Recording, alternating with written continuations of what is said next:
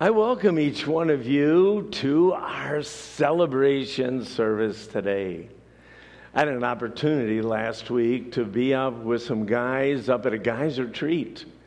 And we were able to, well, sing praises to God in an environment that's a little bit different. We had 160, 170 guys up there and praising God and, and hearing from God and, and challenging us and reminding us over and over of how worthy we are to our God. So I came back full, encouraged, opportunities we had to connect with other guys, but, but mostly to be able to connect with God. I'd also like to just say thank you to Gary. Gary, are you here? Gary, how silly of me not to see you, Gary.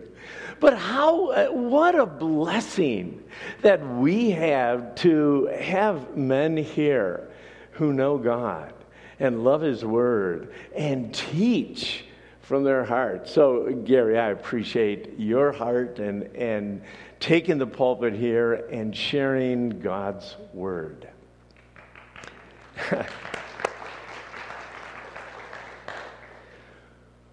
We start a new series today. A brand new series, and, and we're going to camp out in Exodus 14 for a few weeks. Let me try to give you just a little bit of background. The Jews, God's chosen people, they were in a really, really good spot in Genesis 50. Now, Genesis is the first book. Chapter 50 is the last chapter. It's right before we're going to enter into the book of Exodus. And at this place, if you just even know a little bit about Scripture, you're going to find out they were in a sweet spot. There was a universal famine in the world. But there was a guy named Joseph and Joseph listened to God and walked with God, and he, would, he became part of Pharaoh's court and was a leader in Pharaoh's and in Egypt. And he was able to hear God and be able to plan ahead. So in Egypt, there was plenty of food it just so happens is that uh, Joseph and his family they needed that food. And Joseph sent for his family basically about a little over 70 people. That, that's a pretty large family. And had them settle in the special and best place in Egypt. So that's really how Genesis 50 ends. They're in a good spot. They're enjoying life. They have food. They are growing and multiplying. But I also want to say this the next book, the next chapter, the Jews are in a bad spot. Let me just read for, for, for you from Exodus chapter 1. And I'm going to start at verse 6. In time, Joseph and all of his brothers died, ending that entire generation. For their descendants, the Israelites, had many children and grandchildren. In fact, they multiplied so greatly that they became extremely powerful and filled the land back in Egypt. Eventually, a new king or a pharaoh came into power who knew nothing about Joseph or what he had done. it, that wasn't bad because, uh, again, at least at that moment, okay, I just don't know how we got to this amazing, powerful place. We own so much property. There are so many good things that are happening, and, and they forgot it was because of Joseph's leadership. But all he saw was this group of Jews growing and multiplying and becoming more powerful. And what he did is begin to enslave them. He was worried. He didn't want to be overrun by this people group. He needed control over them. So, in just moments, they lived wonderfully, beautifully, having all of their supplies met. And now they become slaves. Life deteriorated quickly at this moment.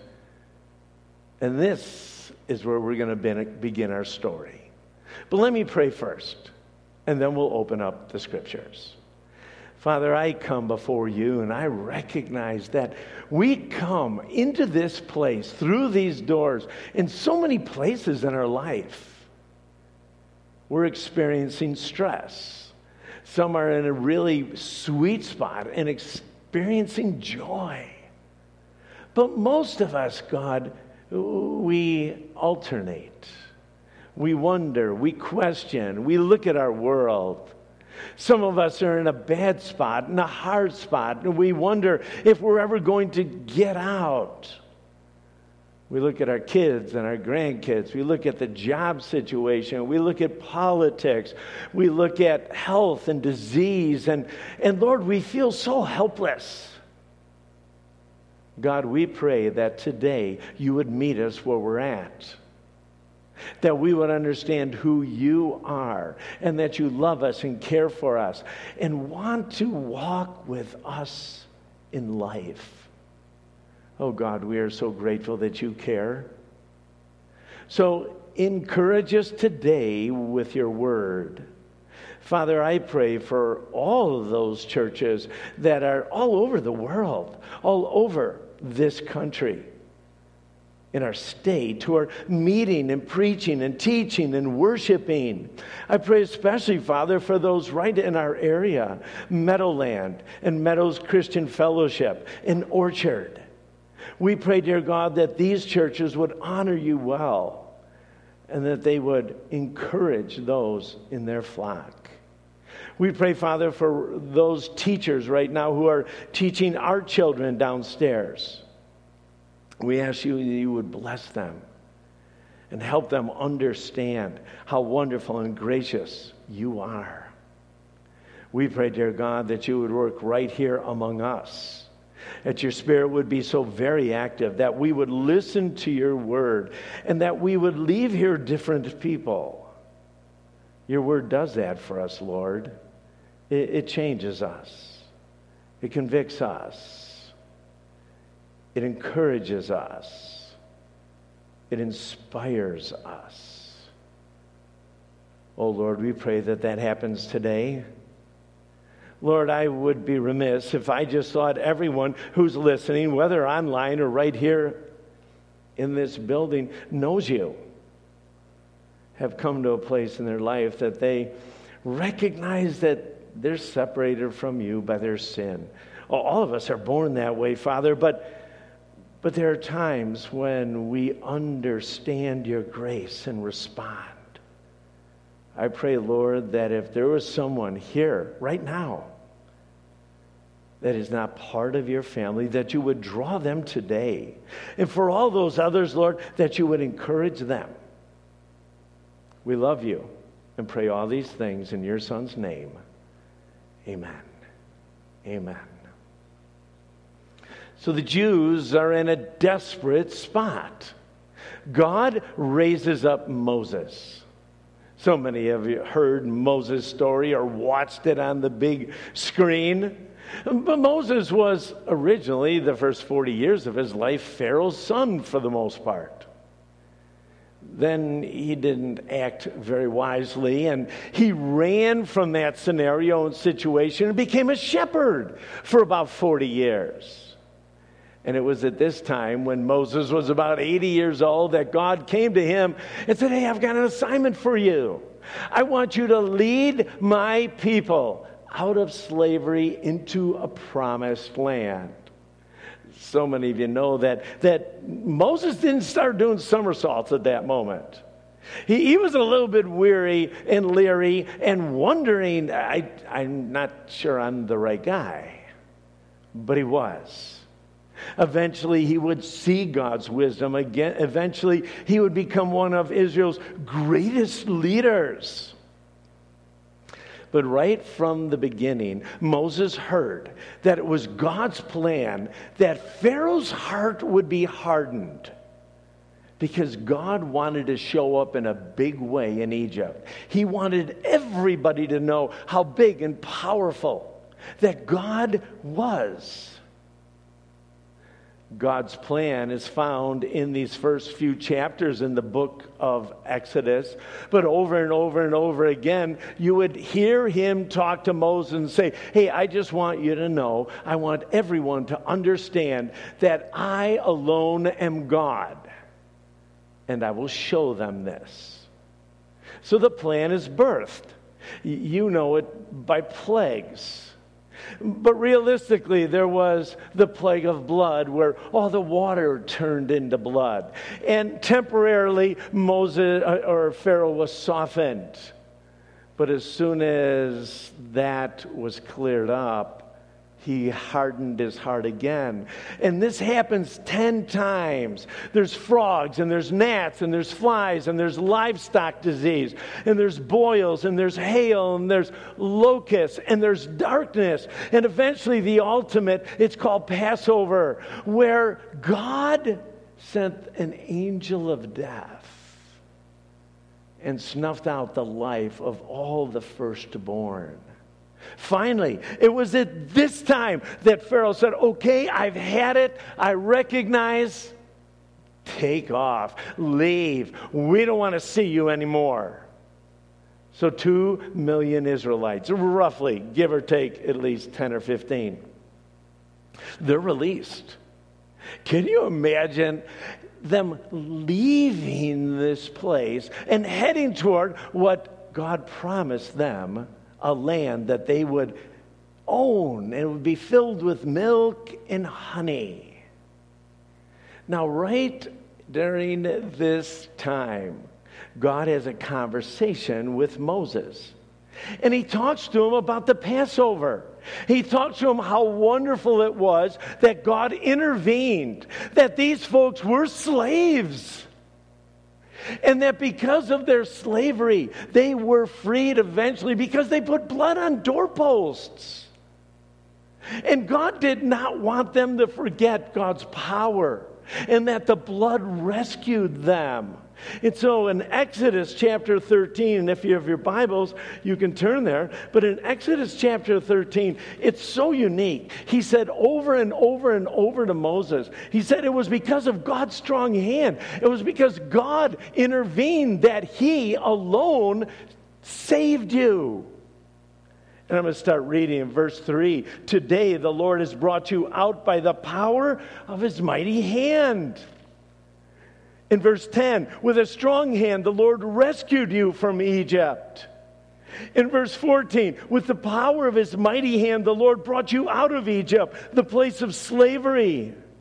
And in verse 16, it is a reminder that the power of God's mighty hand has brought us out of Egypt. If Moses did not understand, he certainly did at this moment. It is only because God intervened, it was only because of God's power that the children of Israel are now walking toward freedom. So the zigzag journey begins. This is desert. They didn't understand where they're going, but the scriptures tell us during the day there was a cloud that they followed, and at night there was a pillar of fire. So literally, they just followed a cloud and fire. It, there wasn't any debate, there wasn't any discussion. This is what you do. And then we come to our text Exodus chapter 14. And I'm going to read verse 1 and go through verse 4.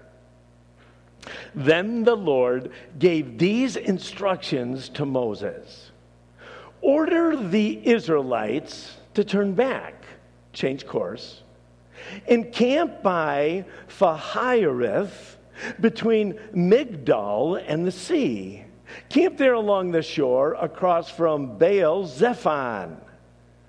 Then Pharaoh will think the Israelites are confused. They're trapped in the wilderness. And once again, I will harden Pharaoh's heart and he will chase after you. Now, I'm not sure I'm going to stop at just that moment, but I, I think Moses this time is saying, God, this is a good plan?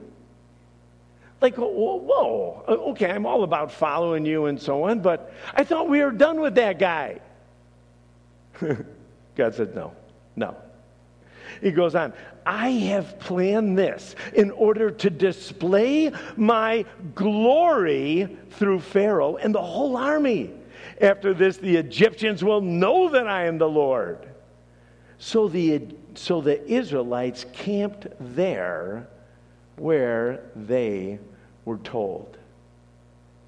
Now, I know we have a bunch of names here. And, and, I know it feels like, oh, we should know exactly the pathway of the Israelites.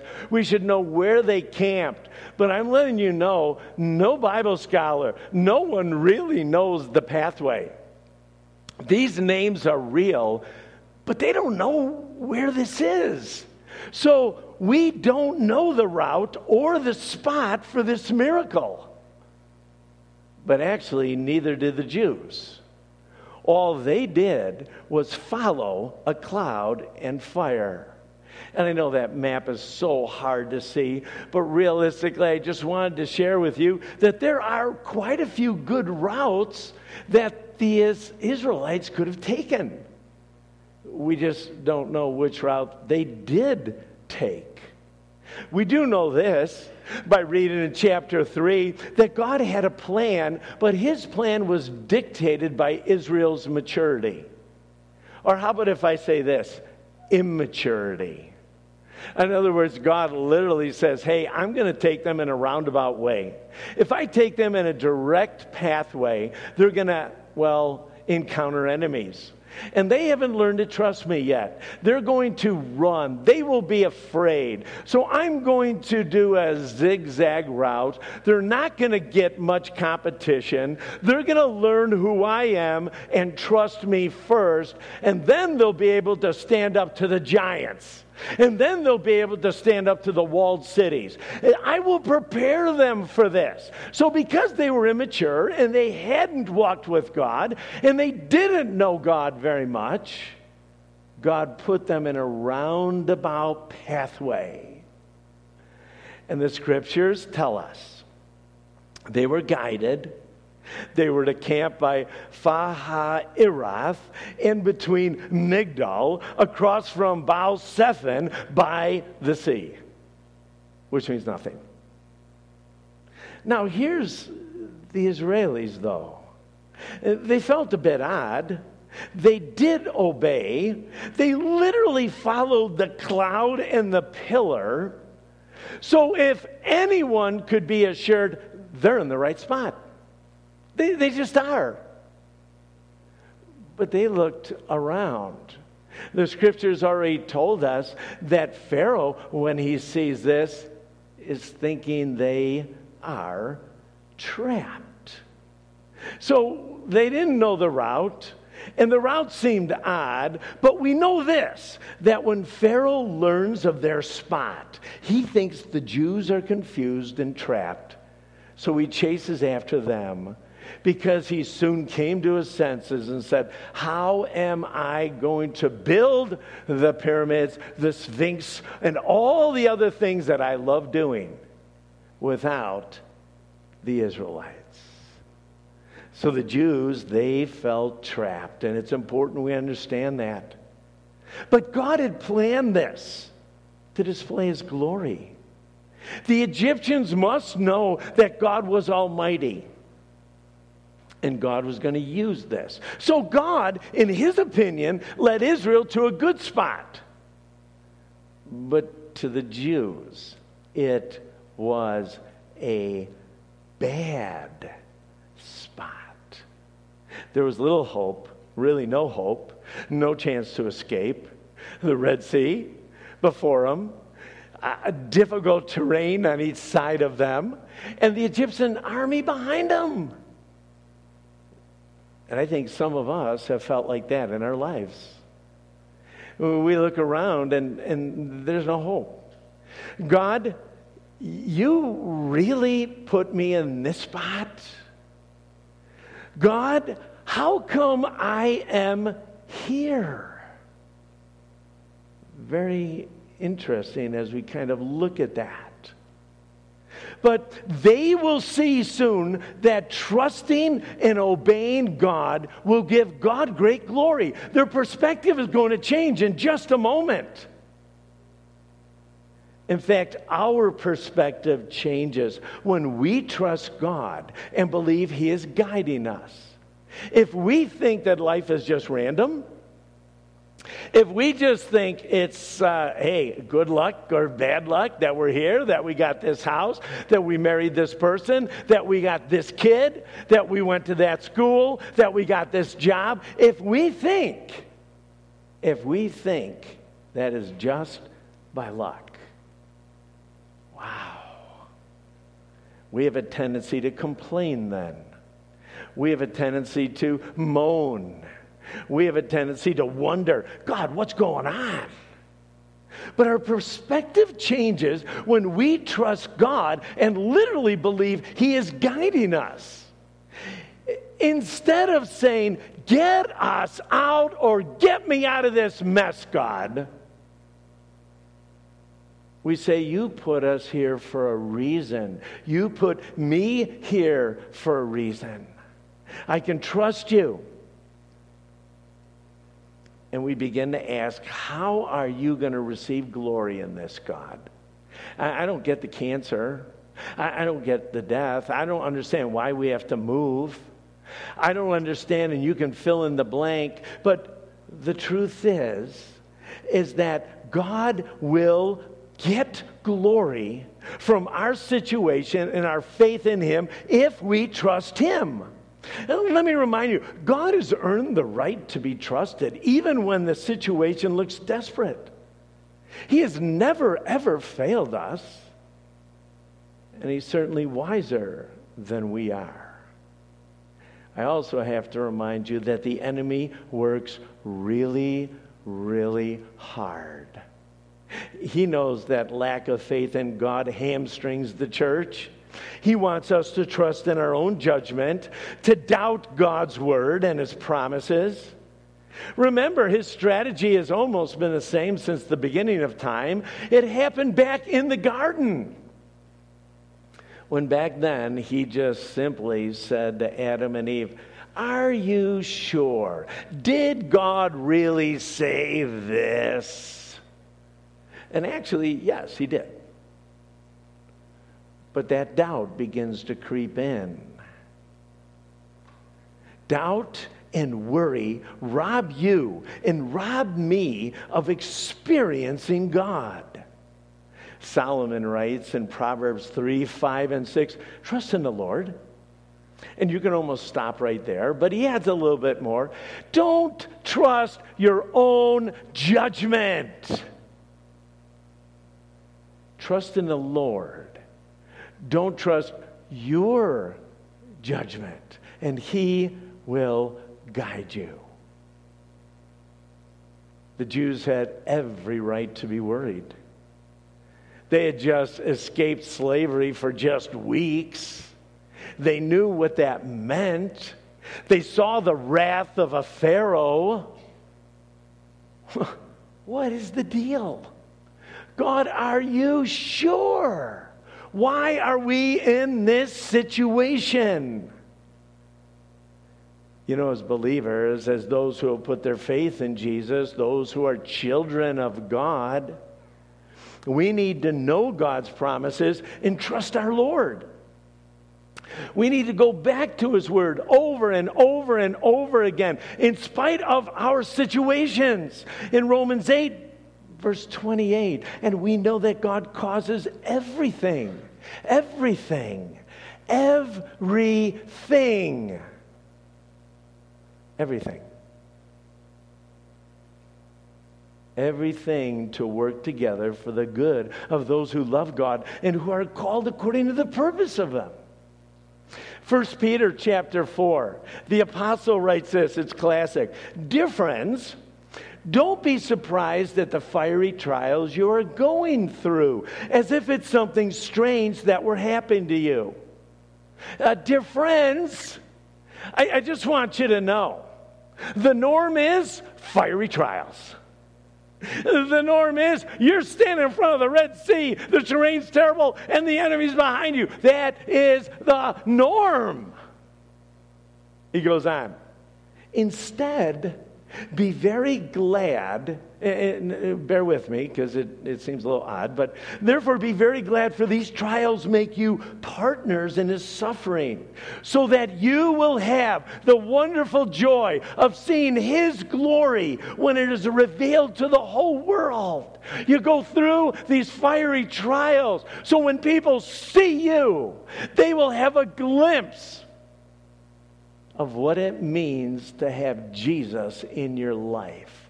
You respond differently, you act differently. There is a strength, there is a confidence. You know, there's still tears when you lose someone, there's still a broken heart when a relationship dissolves.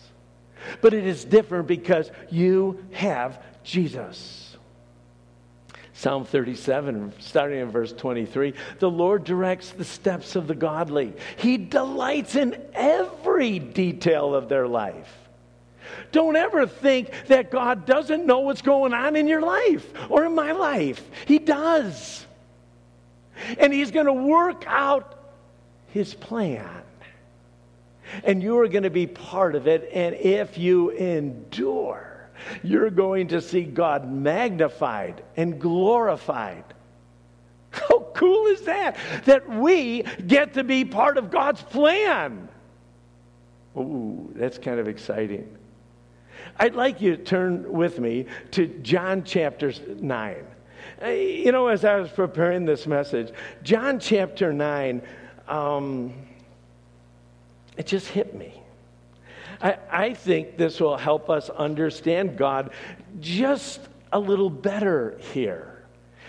Because when Jesus walked the planet and he discipled or lived with his disciples and he taught them about God and he taught them how to do ministry. This is what happened. John chapter 9, starting at verse 1. And I'm going to read the first three verses. If you don't have a Bible, you can follow along on the screen behind me. But this is so interesting. As Jesus was walking along, he saw a man who was blind or had been blind from birth. Rabbi, his disciples asked him, Why was this man born blind? Was it because of his own sins or his parents' sins? It is not because of his sins or his parents' sins, Jesus answered. This happened so the power of God or the glory of God might be seen in him. Uh, we're going to stop right there for a moment. But that's a great question. Basically, the disciples looked, they saw this, this older man, and apparently he had the reputation, or everyone knew he had been blind since birth. And he basically just said this Hey, Jesus, uh, is this guy blind because of his sin or because of his parents' sin? You know, sadly, the question is still asked today. What is the reason for suffering? Well, probably the reason you're suffering is because you offended God, you sinned against God. Uh, God is just wailing on you right now, or wailing on a nation, or what. Now, that was the prevalent thinking back then. If you are sick, God is judging you. And really, there's so much of that same mentality today. You know, the Bible does address many reasons for evil and for suffering. Granted, one of which is rebelling against God. There, there is part of that. But in our text today, Jesus addresses the false assumption that every malady is a result of God's sin. That everything that goes wrong, goes south, is because you're disobeying. Jesus said something that had to shock the disciples and should shock you. He said, That man was born blind. So God's power would be displayed in him. So he would be glorified, that Jesus would be magnified.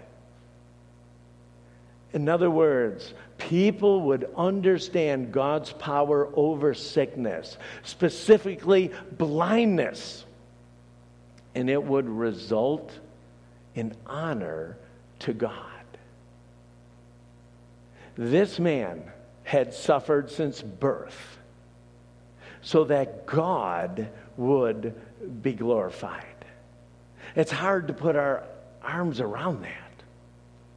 But that's what Jesus was saying.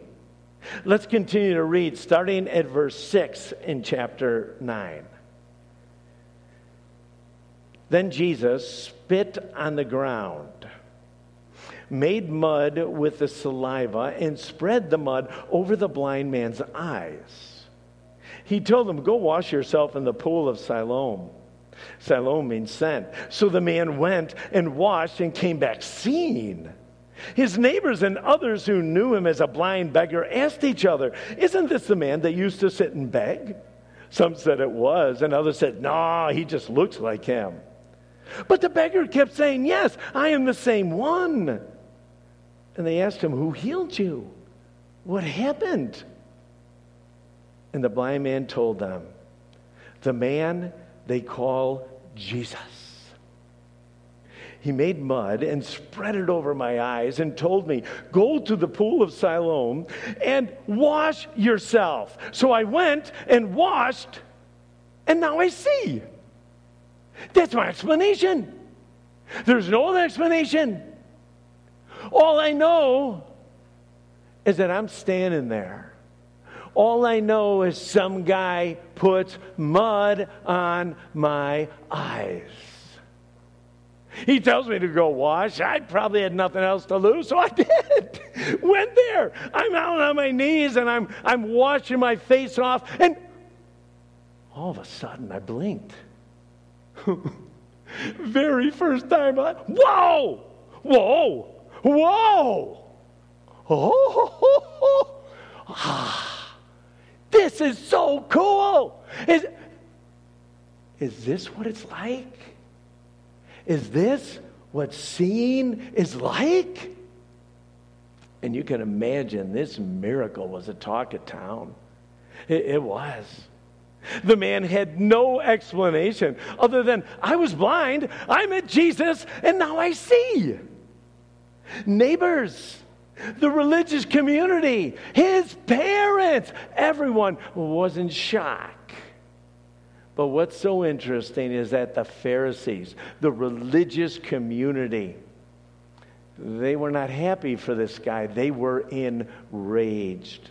In verse 24, they had already questioned him. In John chapter 9, verse 24, for the second time, they called the man who had been blind. The Pharisees did this and told him, God should get glory for this because we know Jesus is a sinner.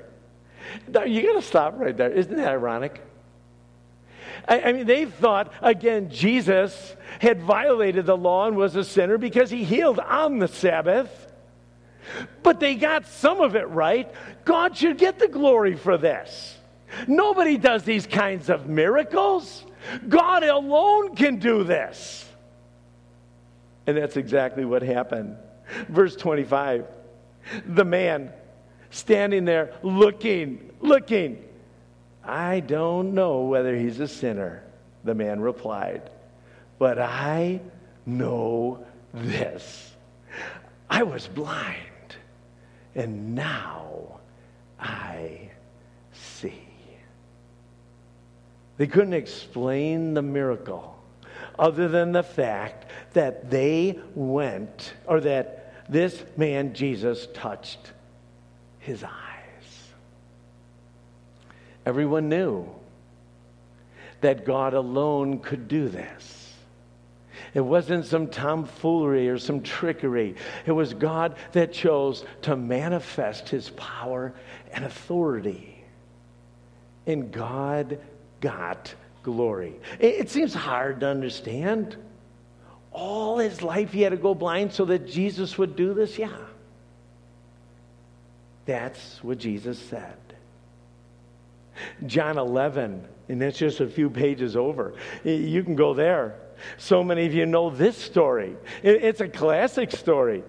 The scriptures tell us that Jesus had quite a few friends, but he had some really, really close friends. And three of them were Mary, Martha, and Lazarus.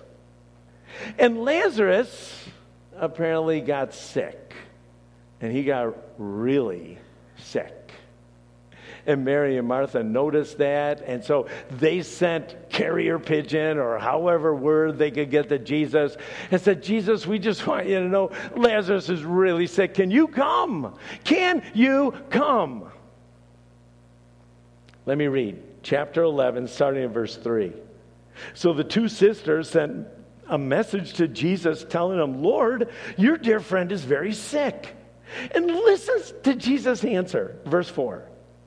But when Jesus heard about it, he said, Lazarus' sickness will not end in death. No, it happened for the glory of God, so that the Son of God will receive glory from this. Wow, that just seems so odd to us. Yes, if you read the story, yes, he was raised from the dead in a miraculous way. But there were days of agony, days of watching him get sicker, days well, eventually, a time when they saw him breathe his last breath and then embalm him and then put him in a tomb. And their hearts were broken and weary. And Jesus finally comes. And he gives them some words of comfort, but he says, You got to trust me. This is going to be amazing and you can read it, but, but Jesus does raise Lazarus from the dead. And in fact, what's so amazing, the people again gave God great glory because they knew he was dead. He already stunk in the grave.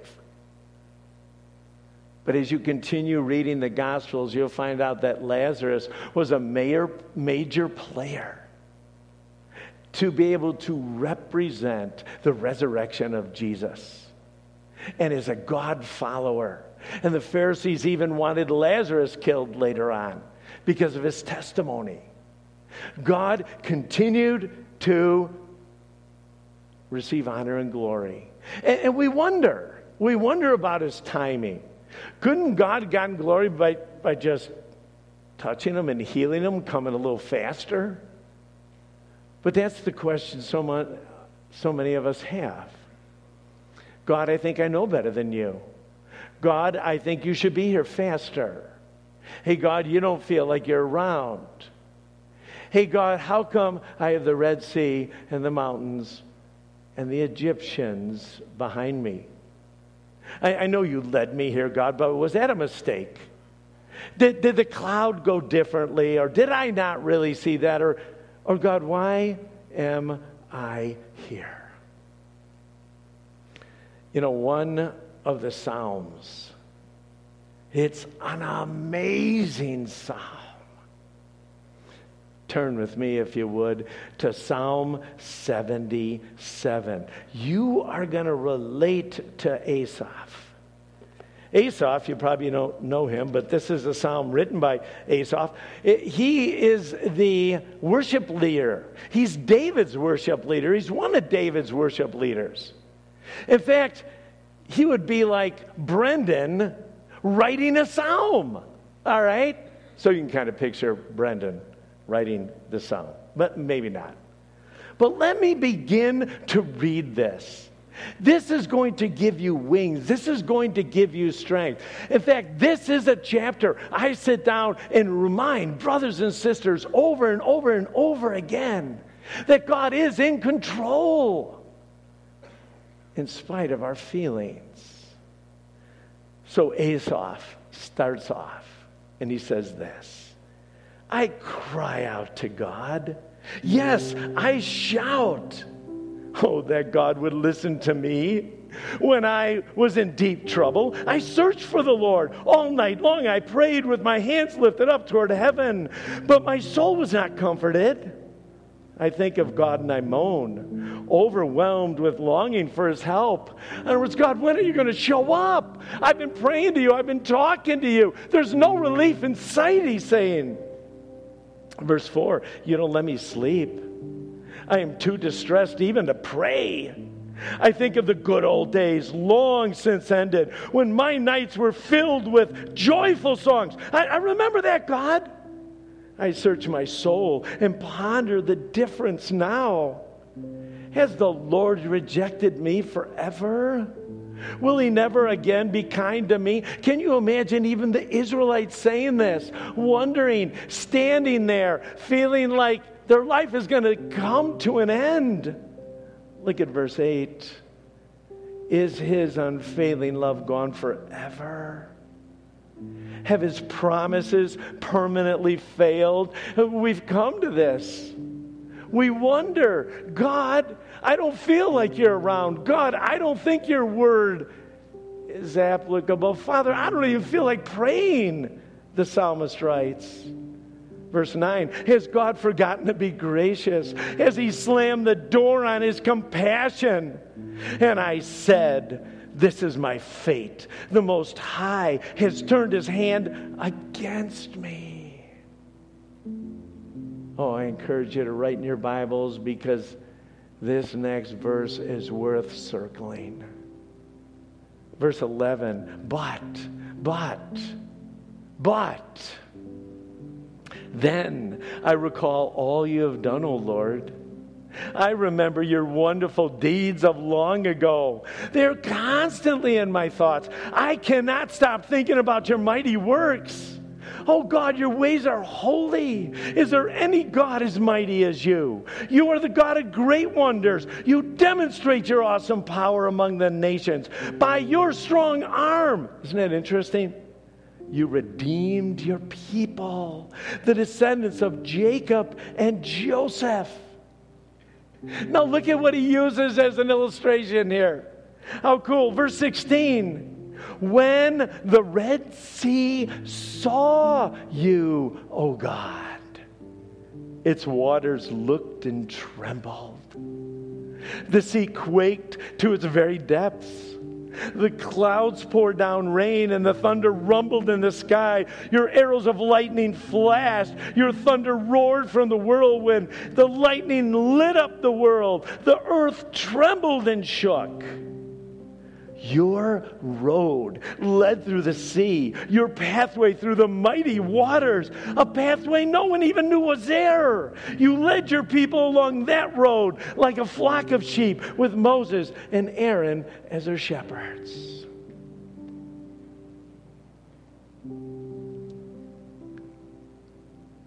There are times we think God isn't there. And there are times our circumstances seem so desperate, and the enemy is going to shout, Uh huh, told you, told you. God's not there. God doesn't care. It doesn't matter. Instead of saying, No, my God does know. I, don't get it, but he's going to receive glory. I don't get it, but I'm going to be able to represent him in my neighborhood in my office, at school. I'm going to be able to do this. God, you're going to allow me to be able to mirror you to others.